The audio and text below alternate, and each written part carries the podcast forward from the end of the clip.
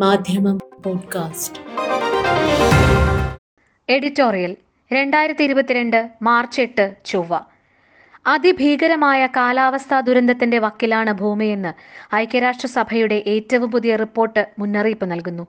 ഇനിയും വൈകിയാൽ ഒരു തിരുത്തലിന് അവസരമുണ്ടാകില്ലെന്ന മുന്നറിയിപ്പ് ഓർമ്മിപ്പിക്കുകയാണ് ഇന്നത്തെ എഡിറ്റോറിയൽ. യുദ്ധത്തിൽ തോൽക്കുക ഭൂമി മുഴുവനുമാണ്. യുക്രൈനിൽ റഷ്യ അധിനിവേശം നടത്തിയതിനെ തുടർന്നുള്ള സംഘർഷ സാഹചര്യങ്ങൾ. ലോകശ്രദ്ധ പിടിച്ചെടുത്ത സമയത്ത് ഭൂമിയുടെ മൊത്തം പ്രതിസന്ധിയെ പറ്റിയുള്ള മറ്റൊരു റിപ്പോർട്ട് ലോകം അറിയാതെ പോയി.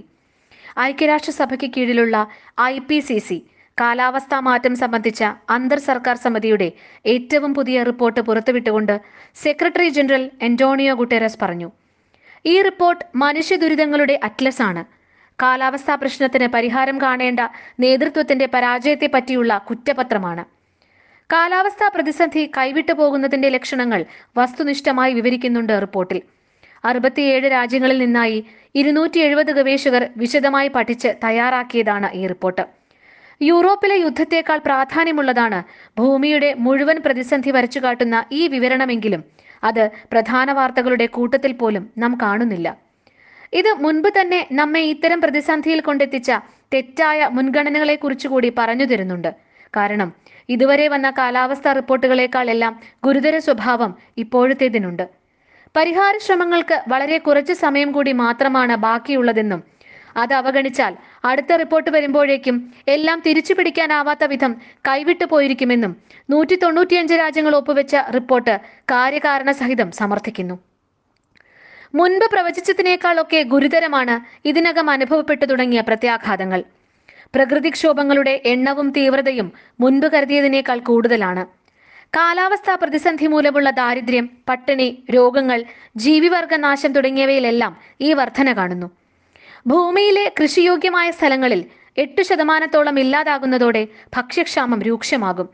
കാലാവസ്ഥാ പ്രതിസന്ധി നേരിട്ട് ബാധിക്കാൻ പോകുന്ന പ്രദേശങ്ങളിലാണ് ഭൂമിയിലെ മൊത്തം ജനസംഖ്യയുടെ നാൽപ്പത് ശതമാനം അതായത് മുന്നൂറ്റി അൻപത് കോടി ജനങ്ങളും ജീവിക്കുന്നത്. ജീവിവർഗങ്ങളുടെ ആവാസ വ്യവസ്ഥകൾ വീണ്ടെടുക്കാനാകാത്ത തകർച്ചയിലേക്ക് വീണുകൊണ്ടിരിക്കുന്നു. ഈ വിപത്തിന്റെ ഓരത്ത് നിന്നുകൊണ്ട് മനുഷ്യൻ ചെയ്യുന്നത് എന്താണ്? പരിസ്ഥിതി തകർച്ച സൃഷ്ടിക്കുന്ന ഏറ്റവും വലിയ വ്യവസായം യുദ്ധമാണ്. ഒരിടത്തല്ലെങ്കിൽ മറ്റൊരിടത്ത് ബോംബുകളിടുന്ന വിനോദത്തിന് കുറവില്ല. ഏഷ്യയിൽ നിന്നും മിഡിൽ ഈസ്റ്റിൽ നിന്നും യൂറോപ്പിലേക്ക് കൂടി അത് പടർന്നു എന്ന് മാത്രം. ഇത് സൃഷ്ടിക്കുന്നത് പരിസ്ഥിതി തകർച്ച മാത്രമല്ല. കാലാവസ്ഥാ പ്രതിസന്ധി പരിഹരിക്കാൻ ആവശ്യമായ ശ്രദ്ധയോ വിഭവങ്ങളോ ആ മേഖലയിലേക്ക് തിരിച്ചുവിടുവാൻ ഇതുവരെ കഴിഞ്ഞിട്ടില്ലാത്ത ലോകം അതിന്റെ ശ്രദ്ധയും വിഭവങ്ങളും മറ്റൊരു യുദ്ധത്തിന് വേണ്ടി കൂടി ചെലവിടേണ്ടി വന്നിരിക്കുന്നു. പരിസ്ഥിതി ദൂഷണത്തിന് ഏറ്റവും കൂടുതൽ ഉത്തരവാദികൾ സമ്പന്ന രാജ്യങ്ങളും അതിന്റെ ഏറ്റവും വലിയ ഇരകൾ ദരിദ്ര രാജ്യങ്ങളുമാണ് എന്നത് സർവാംഗീകൃത സത്യമാണ്.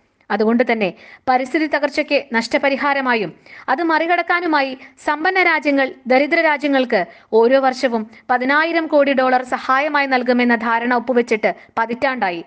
പക്ഷേ ഒരിക്കൽ പോലും മുഴുവൻ വാഗ്ദത്ത സംഖ്യ ദരിദ്ര രാജ്യങ്ങൾക്ക് കിട്ടിയിട്ടില്ല. ഓരോ വർഷവും പതിനായിരക്കണക്കിന് ഡോളർ കുറവ് വരുത്തുന്നു. ഏറ്റവും വലിയ പരിസ്ഥിതി ഹത്യക്കാരാകട്ടെ മലിനീകരണ തോതിൽ ഗണ്യമായ കുറവ് വരുത്തിയിട്ടുമില്ല. പുതിയ കാലാവസ്ഥാ റിപ്പോർട്ടിന്റെ പ്രകാശനവേളയിൽ കുട്ടേരസ് അതും ഓർമ്മിപ്പിച്ചു. മലിനീകരണ രാക്ഷസന്മാർ നമ്മുടെ ഒരേയൊരു വീടായ ഭൂമിക്ക് തീ കൊടുത്തിരിക്കുകയാണ്. ഭൂമിയുടെ രോഗചികിത്സയ്ക്ക് പണവും വിഭവവും ശ്രദ്ധയും കണ്ടെത്തേണ്ടവരാണ് മറ്റൊരു യുദ്ധം കൂടി നടത്തുന്നത്.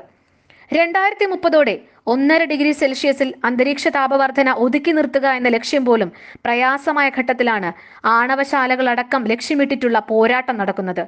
ഭീകരയുദ്ധങ്ങൾ ഉടനടി നിർത്താൻ ന്യായം മറ്റൊന്നില്ലെന്ന് വന്നാൽ പോലും കാലാവസ്ഥാ പ്രതിസന്ധി മാത്രം അതിന് കാരണമാകേണ്ടതാണ്. നാറ്റോ അടക്കമുള്ള സൈനിക സഖ്യങ്ങൾക്കും റഷ്യ ഉൾപ്പെടെയുള്ള അധിനിവേശകർക്കും ഭൂമിയുടെ അവസ്ഥ ബോധ്യപ്പെടേണ്ടതല്ലേ? ആണവശക്തികൾ തമ്മിൽ യുദ്ധം നടന്നാൽ അത് അവസാന യുദ്ധമാകുമെന്ന് പറയാറുണ്ട്. പക്ഷേ രോഗാവസ്ഥയിലുള്ള ഭൂമിക്ക് ഇന്ന് ചെറിയ യുദ്ധങ്ങൾ പോലും താങ്ങാനാവില്ല എന്നതാണ് വസ്തുത. ബദൽ ഇന്ധനങ്ങളിലേക്കുള്ള മാറ്റം പോലെ പ്രധാനമാണ് യുദ്ധം ചെയ്യില്ല എന്ന തീരുമാനം. I P C C report പുറത്തിറക്കുകയും അതിന്റെ പ്രാധാന്യം ലോകത്തെ ബോധ്യപ്പെടുത്താൻ ശ്രമിക്കുകയും ചെയ്യുന്ന ഐക്യരാഷ്ട്രസഭ.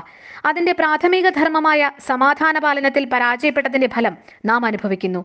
ഭൂമിയെ രാഷ്ട്രീയക്കാരിൽ നിന്നും രക്ഷിക്കാൻ കാലാവസ്ഥാ ശാസ്ത്രജ്ഞരെ രംഗത്തിറക്കാനെങ്കിലും കഴിയുമോ എന്നാണ് യു എന്നിന് ഇനി നോക്കാവുന്നത്. മാധ്യമം പോഡ്കാസ്റ്റ്.